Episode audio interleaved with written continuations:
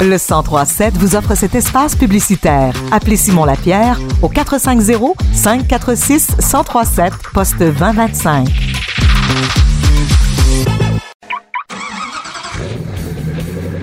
C'est l'heure de votre chronique automobile avec Marc et William Bouchard. Bon jeudi, bonjour Marc, bonjour William. Bonjour. Vous êtes en forme?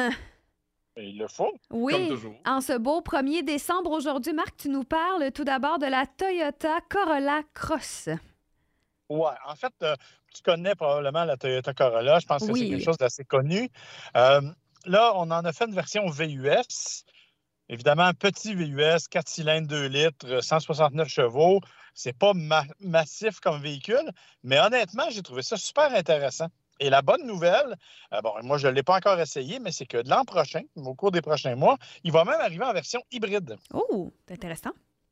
Ouais, c'est déjà qui était relativement économique. Écoute, on s'entend pour dire que c'est pas euh, c'est pas le grand, le grand frisson quand tu conduis ça, on s'entend là.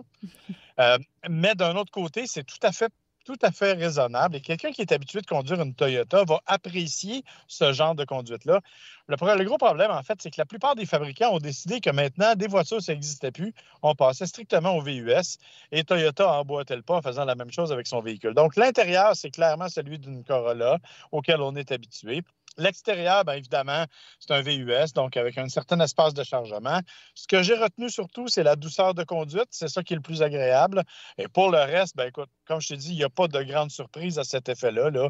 On est vraiment dans un véhicule qui est euh, assez standard à ce qu'on s'attend d'une Corolla. La bonne nouvelle, ben, c'est que tu peux l'avoir en version traction avant ou à rouage intégral et que ça joue entre 26 et 34 000 à peu près. Ah, c'est quand même bien pour un, un petit VUS. C'est pas un gros, gros camion, là. Ça reste un, un petit véhicule. Non, non, c'est ça. En fait, c'est une, comme je te dis, c'est une espèce de Corolla en talon haut auquel on a mis un- un- un- une, carrosserie de VUS un peu carrée à l'arrière. Est-ce que c'est économique euh, sur, sur l'essence? Parce que là, on n'a pas encore la version hybride, mais est-ce que la consommation d'essence est quand même bien? Ouais, ben on parle de 7,8, 7,9 litres au 100 à peu près en moyenne pour une version à rouage intégral, un peu moins avec une traction avant, bien entendu. Euh, ce qui est tout à fait raisonnable et qui correspond dé- définitivement à ce que la Corolla nous a habitués. Donc, sincèrement, c'est un, un bel ensemble polyvalent.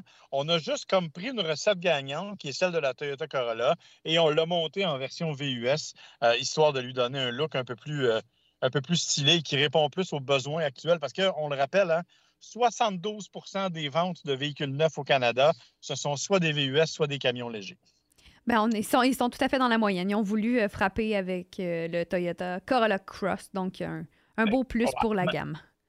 Mais il aurait pu trouver un autre nom, ça Ah oui. c'est entre toi et moi. Oui, non, ça c'est sûr là, que le, le- ça c'est au niveau du marketing. Là, on, on aura une discussion avec eux un peu plus tard.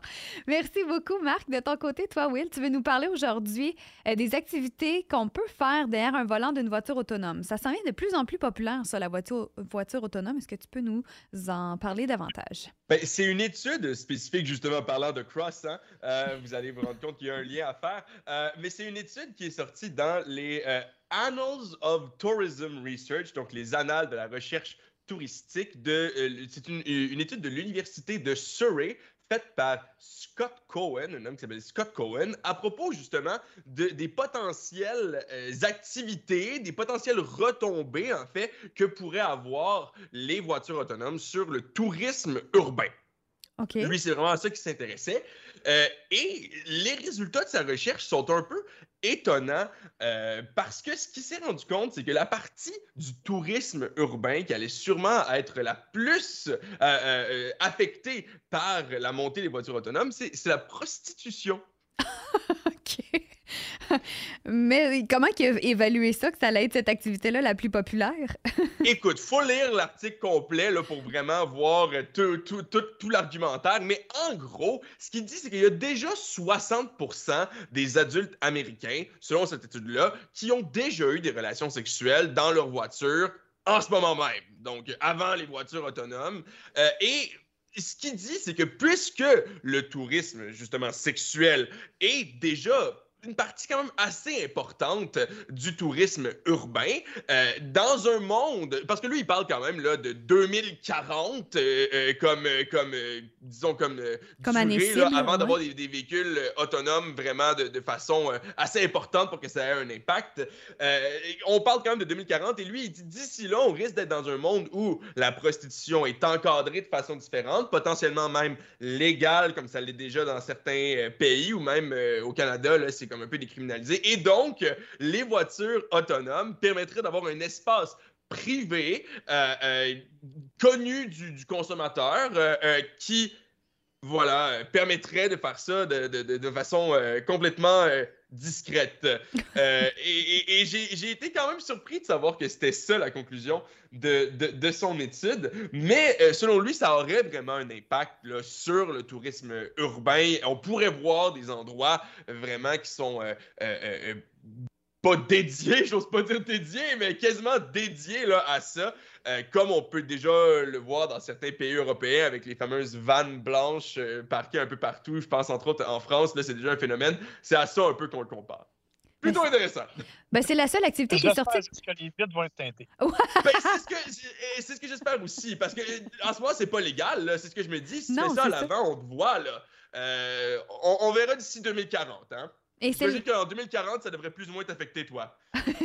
ben, ça reste dans une vingtaine d'années. C'est plusieurs années là, euh, de, de, santé tout de même. Mais est-ce qu'il y avait d'autres activités ou c'est la seule qui est ressortie de l'étude sur les activités adultes qu'on pourrait faire avec une voiture autonome? Euh, c'est sûr que euh, euh, c'est pas juste ça qu'on parle dans l'étude, mais ce qui en ressort dans les médias, c'est sûr que c'est plus ça. Fait que si on essaye de trouver des informations sur, cette étude-là, c'est quand même difficile, il faut aller la lire, et c'est en termes, disons, un peu scientifiques et statistiques, mais on s'entend que tout du tourisme va être affecté. Euh, ça va permettre euh, sûrement d'écouter des, films, ça va sûrement permettre euh, de faire des trajets beaucoup plus longs sans avoir besoin de se reposer, par exemple. Ça va nous permettre de manger sans avoir besoin de, de, s'arrêter. plein de choses comme ça. Donc, ça va avoir un effet sur toutes les sphères, mais ça, c'est peut-être un peu plus évident que ce qu'on vient de discuter. Ce qu'on dit, en fait, c'est que les voitures autonomes pourraient même prolonger de 30% le trajet moyen des gens parce que euh, justement, tu peux te reposer. Et l'autre élément, c'est que ça va augmenter de 70% les données cellulaires parce que ta voiture va communiquer avec d'autres voitures sur le 5G. Tout ce que tu vas regarder à l'intérieur des films, des données, tout ça, ça va passer sur tes données cellulaires. Donc, ça va faire exploser tout ça. Mais effectivement, je pense que le hobby le plus passionnant, c'est encore celui dont William nous a parlé. du le plus, le plus vieux métier du monde, comme on dit. C'est ça? ouais, mais tu sais, je ne veux pas vous poser de questions personnelles, là, mais euh, faites-vous partie du 60% ou du 40 La plus grande majorité. moi, moi, du 40, mais j'ai juste 23, j'ai encore le temps. Ah oui, ça, c'est l'expérience. Hein? Merci beaucoup, messieurs, pour cette discussion. Ce midi, si on a des questions pour vous, bon, peut-être pas concernant les activités qu'on peut faire dans une voiture, mais sur les voitures. Oh, allez-y, shootez! on peut vous écrire sur votre page Facebook, notamment. Ouais, nos pages Facebook personnelles, Marc Bouchard, William Bouchard, ou sur gotchard.podcast, qui est aussi une, la page Facebook, ou gotchard.podcast à gmail.com. On répond à toutes les questions, y compris aux 60% si vous en avez. Merci beaucoup. Je souhaite de passer une belle semaine et on se donne rendez-vous jeudi prochain. Rendez-vous tous les jeudis midi pour votre chronique automobile sur les ondes du 1037.